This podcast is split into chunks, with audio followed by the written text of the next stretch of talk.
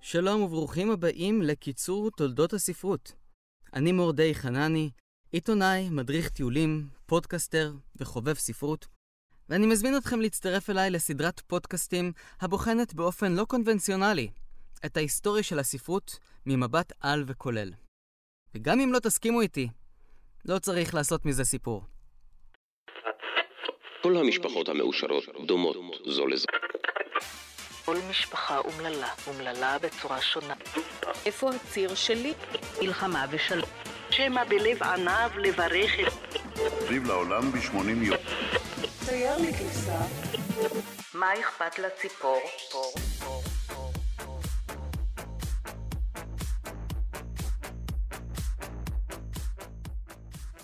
שלום וברוכים הבאים לקיצור תולדות הספרות, פרק מספר 3. אני מורדי חנני, והיום נדבר על עליית הרומן במאה ה-19. בפרק הקודם עסקנו באפוסים, בשירות אפיות, במחזאות, מימי יוון ועד שייקספיר. וכן, גם בכתבים סאטיריים ופילוסופיים שקדמו לעליית הפרוזה. לפני שנתחיל, חשוב לי להדגיש כי הפרק יתרכז בספרות אירופאית. נכון, במשך ההיסטוריה אכן נכתבו יצירות נפלאות, גם במזרח וגם באפריקה. אבל ההשפעה שלהן על עליית הרומן הייתה מזערית. כאשר אנחנו מדברים על הספרות הקלאסית, אנחנו מדברים על יצירות שונות, שנכתבו בשפות שונות, בתקופות שונות. אבל עסקו רובן ככולן באצילים, בורגנים, מלכים ואנשים בעלי מעמד גבוה. יצירות שהתייחסו כמעט לכל אלמנט של דת, מוסר, חברה, כלכלה, אבל כמעט ולא התייחסו לשינוי הפנימי, הנפשי, שהדמות עוברת. מה שנקרא המסע הפנימי. בין אם זה היה משרת ארלקינו, או אל סיד המצביע דגול שעל שמו נקראת שירת אל סיד. לדמויות היו תכונות אופי בסיסיות, כמו טיפשות או נחישות, עקשנות או פשרנות. אם נבחן היטב את אותן הדמויות, נגלה כי אין להן כמעט תכונות מנוגדות. יתר על כן, הדמויות לא עוברות כמעט שינויים בתכונות האופי. אף קמצן לא הופך לנדיב, ושום קנאי לא מתחיל לפרגן לחברים שלו. אם שינוי כזה מתרחש, זה יהיה רק במסגרת של משל או סיפור מוסר. כמעט כל השינויים שאפשר היה למצוא באותן יצירות היו שינויים פיזיים. ניצחון או מפלה בקרב. חתונה של הזוג הנאהב או מוות במלחמה. השאלה הנשאלת היא למה. למה היצירות האלו עסקו באירועים שהדמויות חוו, ולא בדמויות עצמן? בשאלות של מוסר ומיקום האדם בחברה, ולא בשאלות של התגברות על משברים או התפתחות אישית. לדעתי, התשובה לכך היא שאותן יצירות נכתבו בתקופה שבה הדת הנוצרית עמדה במרכז, ולא האדם הפשוט. ובטח שלא הרצונות או השאיפות שלו. אם כבר נכתבו יצירות על בני אדם, אלו היו בני אדם שלציבור היה עניין בהם, מלכים או אצילים. אנשים שאבק כוכבים דבק בהם. האצילים היו סלבריטיז של ימי הביניים. אבל בניגוד להיום, בעבר כמעט והיה בלתי אפשרי לפשוטי העם להפוך לידוענים בן לילה או במהלך חיים שלמים. זו הסיבה שבגללה כמעט כל אגדה מתחילה במשפט כמו פעם אחת בארץ רחוקה חי לו נסיך, או מלך, או מלכה, או איש עשיר. העניים היחידים שמופיעים בספרות באותה תקופה היו אביונים ודלים שנקלעו לפגישה עם מלך או אציל. כמו בסיפור רומפל שטילצחן, אוצלי גוצלי. סיפור שמספר על מפגש בין בת טוחן ענייה לבין מלך. במאמר מוסגר, כמעט כל דמות מפתח ביצירות ספרותיות או דתיות היא דמות שלא באה מדלת העם. אברהם אבינו למשל, היה מעין אוליגרך מאור כסדים, עם צאן ומקנה ובקר ועבדים ושפחות. ישו הגיע ממשפחה מיוחסת שמקורה בדוד המלך. הנביא מוחמד הגיע מהשבט החזק קורייה שעסק במסחר. אפילו סידהרתה גואטמה, המוכר בשם בודהה, היה נסיך שחי בארמון עד גיל מאוחר ומעולם לא פגש בעוני או במחסור.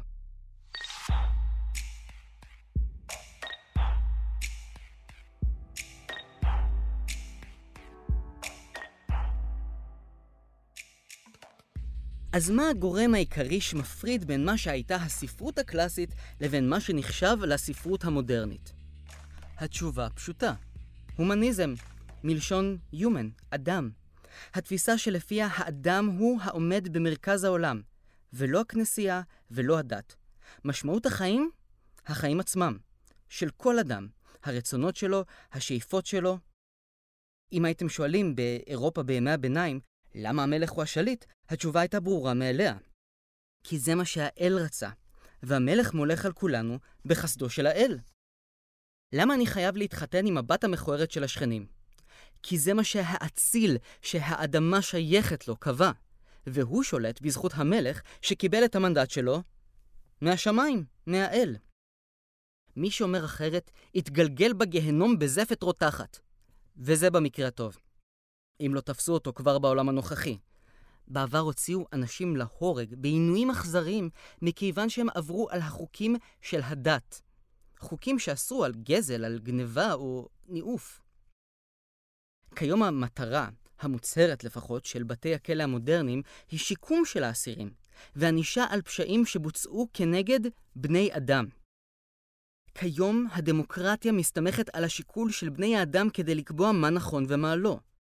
הציבור הוא זה שקובע מי יהיה השליט, ומה יהיה סדר היום החברתי והפוליטי. התהליך ההיסטורי לא נעשה בבת אחת כמובן. היה צריך לגלות את אמריקה, ליישב אותה, להתמכר לסוכר, לייבא עבדים, לעבור מהפכה תעשייתית ועוד מהפכה צרפתית, כדי שההומניזם יחלחל לאט לאט לתוך התודעה. במשך הזמן, העולם המערבי הגיע למסקנה שגם בורגנים הם בני אדם, ולא רק אצילים. גם איכרים פשוטים הם בני אדם, גם נשים, גם עבדים, ואפילו ילדים. בעבר, לפני עליית ההומניזם, תארים, מעמדות, מקצועות, עברו בירושה, מדור לדור. הנגר של הכפר היה בן של נגר ונכד של נגר. במקרים רבים, האצולה עברה מאב לבן, ובמקרים מסוימים גם תארי אבירות. כשלפי ההיגיון הזה, הייתי צריך להיות פרופסור למתמטיקה בטכניון.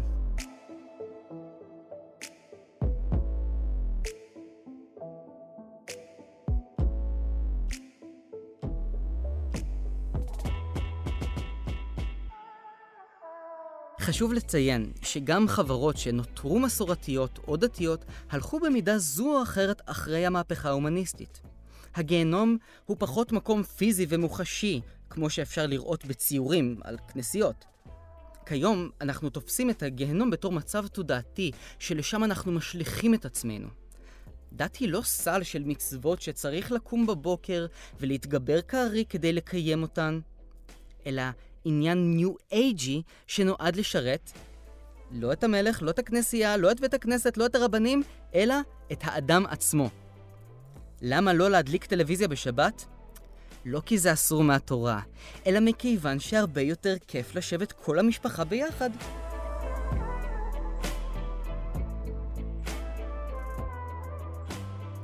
הרומן, כפי שאנחנו מכירים אותו כיום, הוא יצירה הומניסטית. כמה עשרות אלפי מילים העוסקות בבני אנוש, בחוויות שלהם, ברגשות שלהם, בתקוות, באכזבות שהם חווים. אם בפרק הראשון דיברנו על כך שדמות עוברת תהליך כלשהו, מטוב לרע, מרע לטוב, מרע לקטסטרופה, ברומן יש מגוון רחב מאוד של שינויים, והם רובם ככולם שינויים פנימיים. אם אדיפוס היה נכתב כרומן, המעטפת הייתה יכולה להישאר אותה מעטפת. אדיפוס היה מתחיל את דרכו כמלך רם ונישא, ומסיים בתור קבצן ומאבד את מאור עיניו. אבל, אולי היה מתברר כי הוא היה אומלל מאוד בתור מלך, ולאחר מכן, כאשר הוא יצא לשוטט בעברונו, אולי הוא בעצם גילה את עצמו, והפך להיות מאושר. זו המהות העמוקה של הרומן. לבחון מה שקורה לדמות בפועל, במציאות, ולגלות איך היא מגיבה, מה עובר לה בראש, מה עובר עליה? נכון שביוון העתיקה ואצל שייקספיר היו מונולוגים פנימיים, אבל זה לא אותו דבר כמו סופר שמספר את סיפורה של הדמות, או דמות שמדברת בגוף ראשון על עצמה. ההגדרה הבלתי אקדמית שנתתי לרומן בתור תולדה של הומניזם עלולה קצת לקומם, על כן, אמחיש את הטענה שלי בעזרת המצאת הדפוס, ובעיקר בעזרת מה שמכונות הדפוס הדפיסו. עד למאה ה-15, אנשים לא קראו ספרים כי היה מאוד יקר להעתיק אותם ידנית. לאחר המצאת הדפוס, הדפיסו אלפי עותקים תוך זמן קצר. לכאורה, הזדמנות נפלאה לחדש את עולם הספרות. אבל, כאן קרה משהו אחר ולא צפוי. המצאת מכונת הדפוס הביאה לכך שלראשונה בהיסטוריה אנשים הכריזו שההמצאה החדשה תהרוס את עולם הספרות ותהרוס את הספרות לחלוטין. והם צדקו. הם צדקו כי במשך 400 שנים פשטו סיפורי אבירים עם עלילות מגוחכות וטפלות, כפי שהזכרנו בפרק הקודם. אביר שומע על נסיכה במצוקה, אביר הולך מכות, אביר מתחתן עם נסיכה. גם רומנים רומנטיים פרחו. סיפורי אהבה מתקתקים ואידיוטיים שהתבססו על קומדיות רומנטיות של תיאטראות נודדים.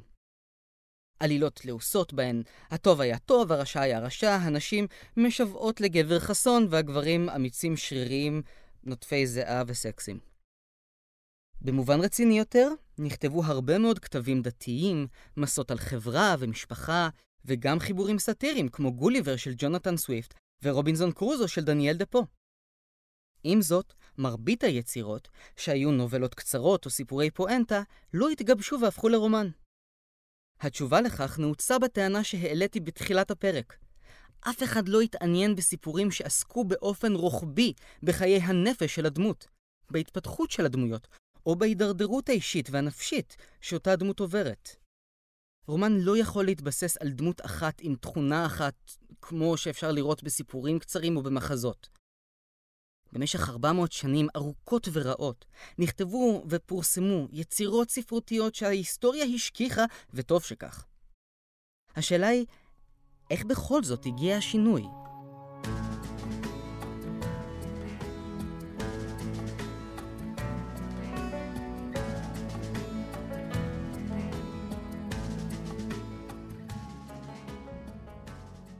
אז איך זה קרה? בסופו של דבר, הכל קרה ביחד. שינוי חברתי, דתי, כלכלי, הכל בעת ובעונה אחת. המהפכה התעשייתית הביאה לעלייה בייצור ומוצרי הצריכה. המהפכה הצרפתית והמהפכות הנלוות באירופה העלימו את שכבות האצולה והפרידו את הדת מהמדינה. בוותיקן ניהרו להגיב להפרדת הדת מהמדינה, וב-1870 קבעו שהאפיפיור לעולם לא יכול לטעות. אבל למרות ההתעקשות של הכנסייה, החיים השתנו לחלוטין. בעבר אנשים חיו בכפרים לצד קרובי המשפחה שלהם, לאורך כל חייהם. היית חולה? דודה זרובבלה הייתה מכינה לך מרק עוף. קראת ללדת? סבתא יוכבת הייתה אומרת לך לדחוף ולנשום עמוק, כי צריך לחזור לעבוד בשדה וחבל להתעכב על ילד שלא בטוח ישרוד אחרי גיל שבועיים. אם במקרה הילד כן היה שורד, אז בגיל שלוש דוד פרויקה היה מלמד אותו לכתוב, ובגיל 12 האחים שלך כבר היו משדכים לך את מוטל החייט. עם המהפכה התעשייתית והמעבר של רבבות אנשים לערים הגדולות, כבר לא היה ציר שעליו נסובו החיים כמו הדת או המשפחה. חלית, נפצעת, לך לבית החולים. שדדו אותך, קרא לשוטר. הילד שלך הגיע לגיל 6, שלח אותו לבית הספר הממלכתי וקווה לטוב. כשאנשים הפכו אדונים לעצמם, הם נעשו בורגנים חדשים. נהנו לראשונה ממוצרי צריכה. ספרים למשל. הרומן פרח במאה ה-19, כי אנשים מהמעמדות הנמוכים התחילו להתוודע לספרות ורצו לקרוא על עצמם. כן, לראשונה בהיסטוריה המוני אדם למדו לקרוא. במקביל לעלייה העצומה במספר האנשים שידעו קרוא וכתוב, לראשונה, הילדים היתומים והעניים, כמו דיוויד קופרפילד או אוליבר טוויסט, קיבלו ייצוג. החיים שלהם נחשבו ראויים לדיון. בצרפת הייתה מהפכה שחיסלה את האצולה.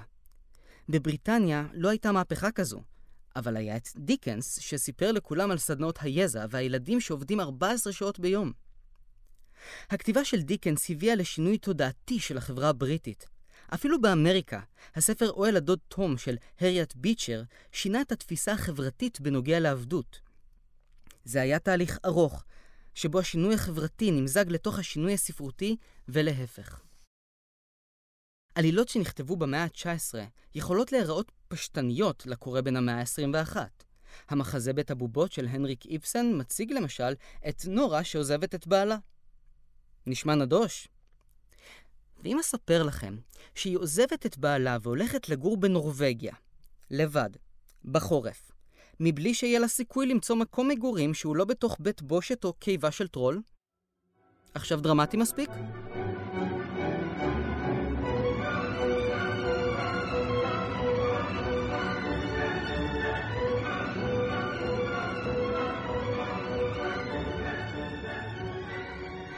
חוקרי ספרות רבים נוטים לחלק את עליית הרומן במאה ה-19 לשתי תקופות עיקריות. התקופה הרומנטית, בתחילת המאה, והתקופה הריאליסטית, בהמשך המאה. התקופה הרומנטית, לפי ההבחנה שלי, היא לא תקופה, אלא התמצקות. כמו עוגיות שאפו בתנור ועכשיו צריכות להתקרר לפני שנוגסים בהם. במשך שנים נכתבו נובלות וסיפורים קצרים כפי שהכרנו מימי הקומדיה דלארטה. בשלב כלשהו, סיפורי האהבה האמוציונליים הפכו לרציניים יותר. כבר לא היה מדובר ברומנטיקה לשם רומנטיקה, אלא רומנטיקה שמטרתה להצביע על אלמנט כלשהו הקשור לנפש האדם. גתה, בייסורי ורטר הצעיר, הציג סיפור אהבה שטוף הורמונים ורגשנות שהביא בסופו של דבר להתאבדות של ורטר. אם נבחן את שירי הטרובדורים ואת הנובלות הרומנטיות במהלך מאה השנים שקדמו לייסורי ורטר הצעיר, ניווכח באין ספור סיפורים טרגיים שנגמרו בדרך כלל במותו של האהוב. זה קרה בגלל קרב מול אויב, מלחמה, או דו-קרב מול מחזר אחר. הרומן ייסורי ורטר הצעיר מציג סיפור אהבה שבו הנפש של האוהב היא זו שהכריעה אותו וגרמה לו להתאבד. במשך הזמן המשיכו להיכתב רומנים נוספים בעלי ניחוח רומנטי. למשל, הספרים של ג'ין אוסטין בתחילת המאה ה-19 הציגו אמנם חבורה של אצילים מעונבים, כפי שהיה מקובל באירופה במאות השנים הקודמות. אבל כעת, הדמויות הראשיות היו דמויות של נשים עם שאיפות, התלבטויות ורצונות משל עצמן. הסיפורים הרומנטיים של תחילת המאה ה-19 היו מאוד הוליוודים, כפי שאנחנו מגדירים כיום.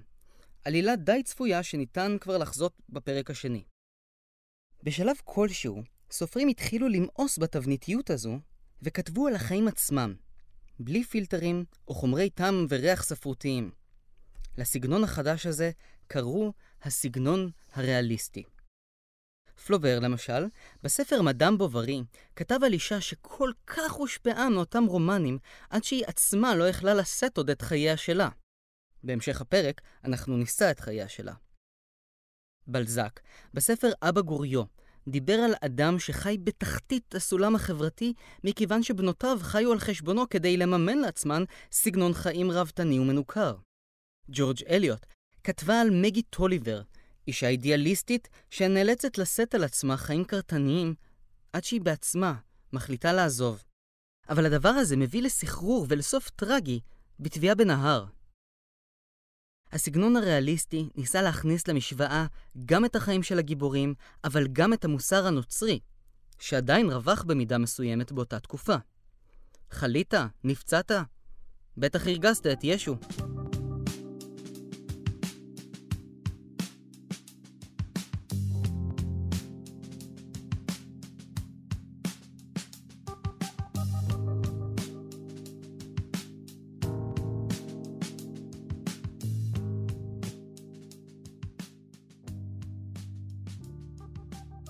דוגמה לשינוי שהתחולל בספרות באותן השנים, בתחום המוסר והדת, ניתן למצוא בספר עלובי החיים של ויקטור הוגו.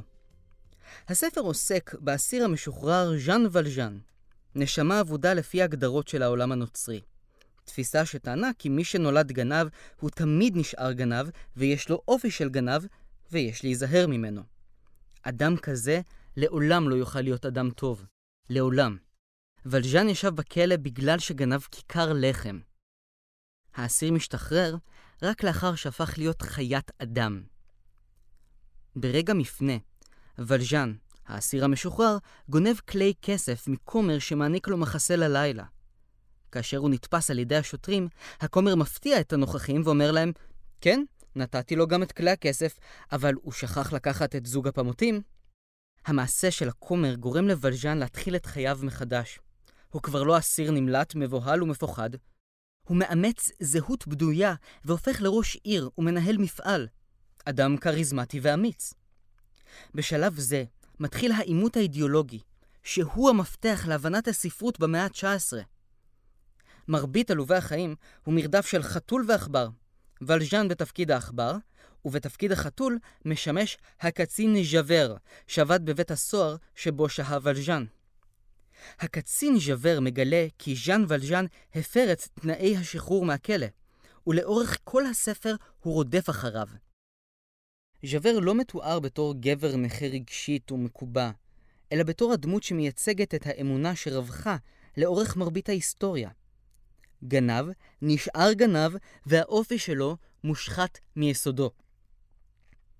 בסופו של דבר, ז'אן ולז'אן מסתכן כדי להציל את חייו של ז'אבר, מה שמעמיד את הקצין במשבר רוחני קשה. הוא מבין שאין אמת אחת, שאסיר לשעבר הפגין את האופי הנוצרי, הנעלה והנחשב ביותר. ז'אבר לא מצליח להתמודד עם כך שחייו ניצלו על ידי אסיר משוחרר. הוא מתאבד. הרומן עולבי החיים מציג באופן מדויק את ההתפכחות של אירופה מהפתרונות האוטומטיים של המוסר הדתי שאפיינו אותה במשך מאות שנים. עם זאת, עלובי החיים הוא דוגמה מצוינת לרומן שמציג פסיפס של אנשים שחיים בשולי החברה ומגיעים מהכפרים הקטנים לערים הגדולות, אבל עדיין חיים במחסור.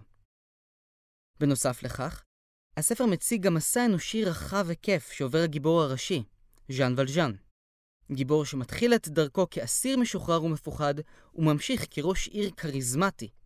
עומד מול שאלות מוסריות, ובסופו של דבר הופך לאדם זקן, מנוכר ומתבודד, בגלל הבושה שהוא נאלץ לשאת.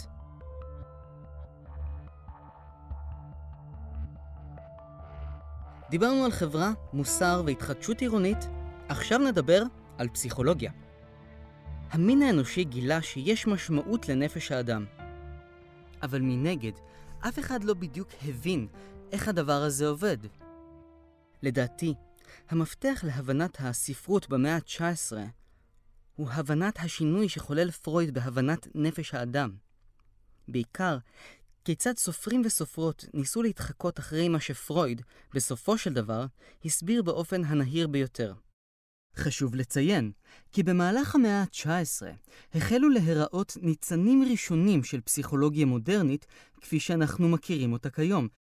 עם זאת, כל נהרות המילים שנכתבו על נפש האדם נשפכו בסופו של דבר לאוקיינוס של זיגמונד פרויד. אבי הפסיכואנליזה טבע רק במאה ה-20 את כל המושגים הבסיסיים ביותר של מודע, תת-מודע, הדחקה, אגו, אלטר אגו, מושגים שעוזרים לנו להבין בבסיסיות את מבנה הנפש ואת דרך הפעולה שלנו כבני אדם בכלל, ודמויות ספרותיות בפרט. נסו לנתח דמות ספרותית מבלי להשתמש במושגים שפרויד ניסח, ואתם בבעיה. תיאוריית קצה הקרחון למשל. גם אם לא קראתם מעולם את פרויד, בוודאי שמעתם איפשהו על כך שהאישיות של האדם היא כמו קצה הקרחון המבצבץ מעל פני המים, כאשר רוב הנפש מסתתרת במצולות. במאה ה-19 למשל, ניתן לראות את היחס לנשים. האם שמעתם על מושג ההיסטריה הנשית? במאה ה-19, נשים עברו לערים הגדולות, חלק קטן נכנס לתוך מעגל העבודה, עבדו במשך 14 שעות ביום, והתלוננו על השכר העלוב, האוכל הדל, שעות העבודה הארוכות. גברים טענו שאותן נשים היו פשוט היסטריות. והנה, יש לנו נוסחה. לאישה יש תלונות, היא היסטרית. לא צריך לנתח את הבעיות שלה, לא צריך לפתור את הבעיות שלה, זה פשוט עניין שהוא בטבע שלה, כמו כל שאר הנשים ההיסטריות האחרות. דוגמה נוספת שאפשר לתת לגבי הפסיכולוגיה שלפני פרויד, מדענים רבים ניסו לקשר בין תווי הפנים לבין אינטליגנציה. רופאים אחרי מלחמת העולם הראשונה, זו דוגמה נוספת, טבעו את המושג הלם קרב כאשר הם ניסו לקשר בין ההדף הפיזי שהחיילים חוו כתוצאה מההפצצות לבין סיוטים שהיו להם בלילה, או תגובות שונות של מה שאנחנו מכנים כיום פוסט-טראומה. הדוגמאות האלו ממחישות את הגדולה של הספרות במאה ה-19. סופרים שהתחקו אחר מנגנוני הנפש של הדמויות, גם בתקופה שבה לא היה מובן מאליו איך הנפש של בני אדם עובדת. וכן, לצורך העניין, גם היום לא ממש מבינים איך פועל מנגנון הנפש, וגם היום יותר קל לתת לאנשי מקצוע לרשום כדורים פסיכיאטריים במקום להתחקות אחר שורש הבעיה.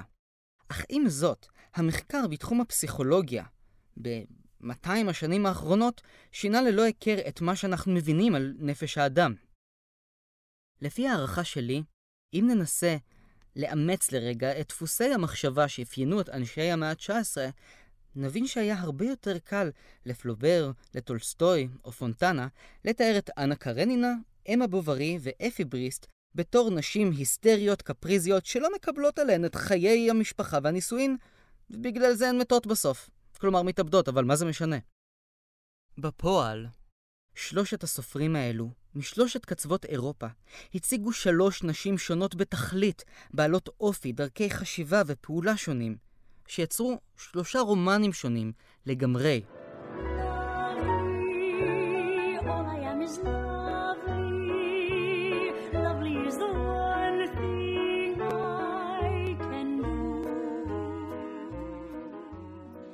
אנה קרנינה מוצגת כאישה בעלת תודעה עמוקה שמנסה למצוא לעצמה עושר מוחלט ובלתי מושג.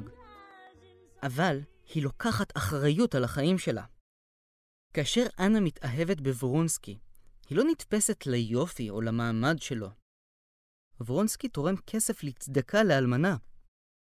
אנה מבינה שיש מולה אדם עם נדיבות ועם נכונות לעזור.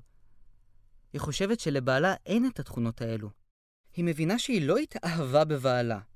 היא רק התחתנה איתו, הקימה איתו בית למופת, וזהו. טולסטוי אומר כי המוסריות של אנה היא מוחלטת, כן או לא.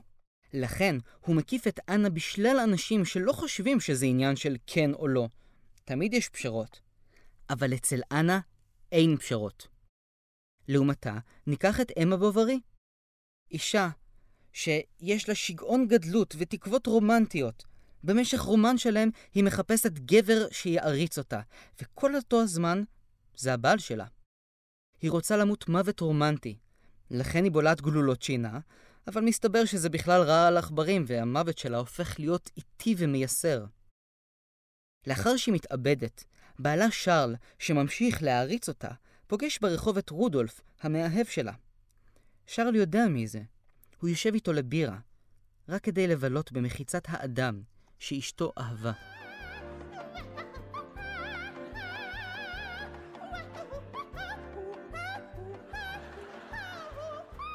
גם אנה קרנינה, גם אדם בוברי, ובעיקר בעלה שרל, אלו דמויות מורכבות מאוד. דמויות שאפשר לתאר בצורה של קילוף, שכבה אחר שכבה. ניתן להניח שאם פרויד היה נולד 200 שנה לפני כן, רוב הרומנים של המאה ה-19 היו מתקצרים בחצי. היה פחות מרחב תמרון ושוטטות וגישוש כדי להגיע לפרשנות העמוקה של הדמויות. עם זאת, תפיסת הנפש של פרויד קצת הרסה את הכיף שבכתיבת הספרות. יש משהו בהתבוננות המדעית בדמויות שיכול לפגום בתהליך היצירה. כך למשל, הסופר א' ב' יהושע סיפר פעם כי הוא תכנן לגרום לבנג'י, גיבור השיבה מהודו, להתאבד. אך לקראת סוף הכתיבה התברר כי בנג'י לא רוצה למות.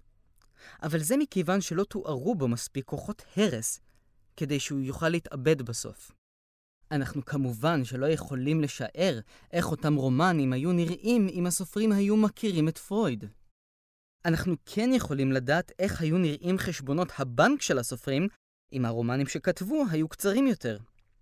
לאחר שעסקנו בנפש של הדמויות, הגיע הזמן לעסוק בעניין אחר שעיצב את דמותו הרוחנית של הרומן במאה ה-19.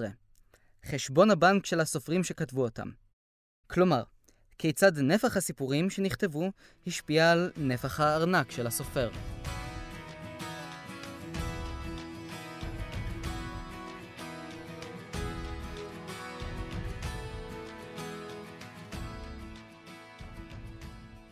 במאה ה-19, מרבית הסופרים הוציאו את הספרים שלהם בחלקים.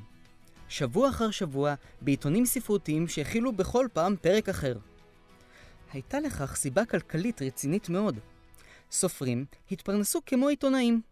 השכר שקיבלו ניתן עבור כתב היד שהגישו למוציא לאור. וזהו. עיבודים או תרגומים לא זיכו את הסופר ברווח הכספי שהגיע לו.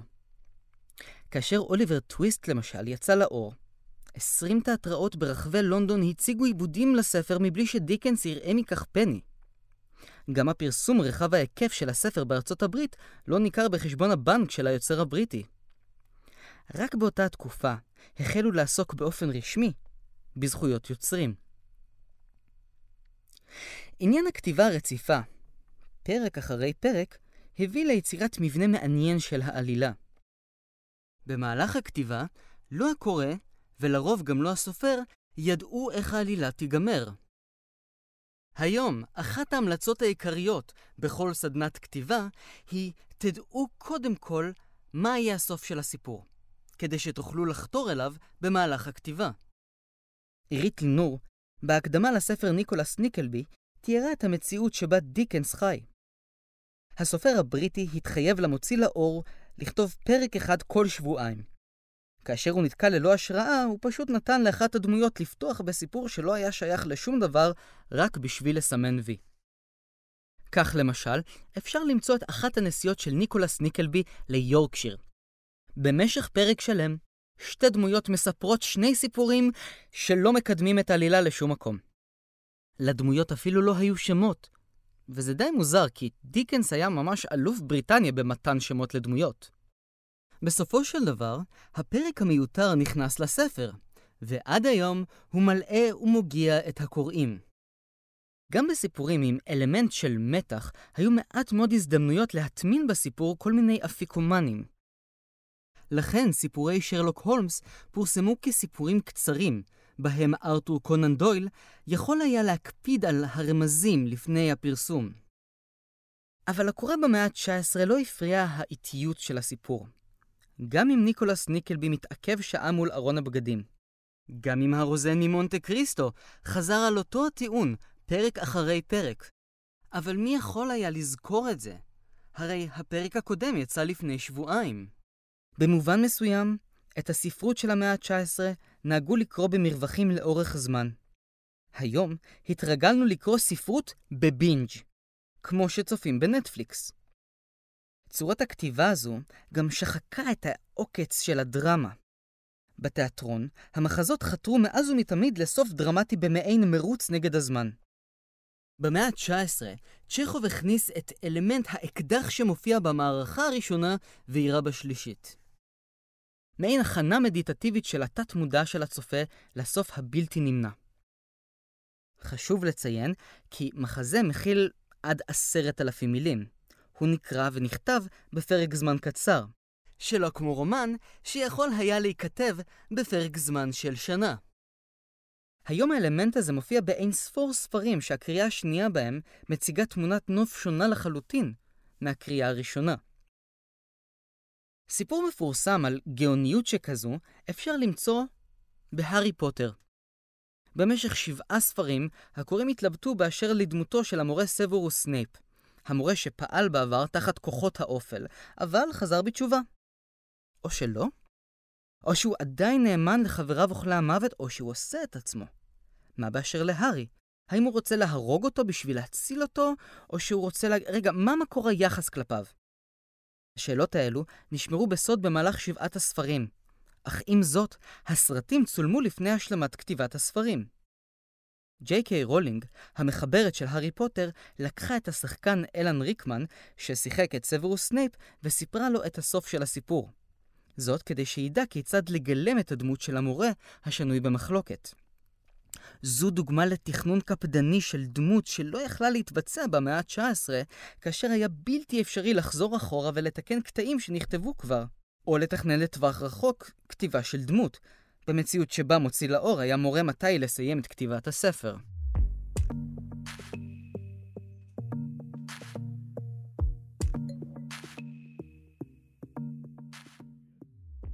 האלמנט האחרון שניתן לציין באשר לעליית הרומן במאה ה-19 הוא אלמנט הפילר.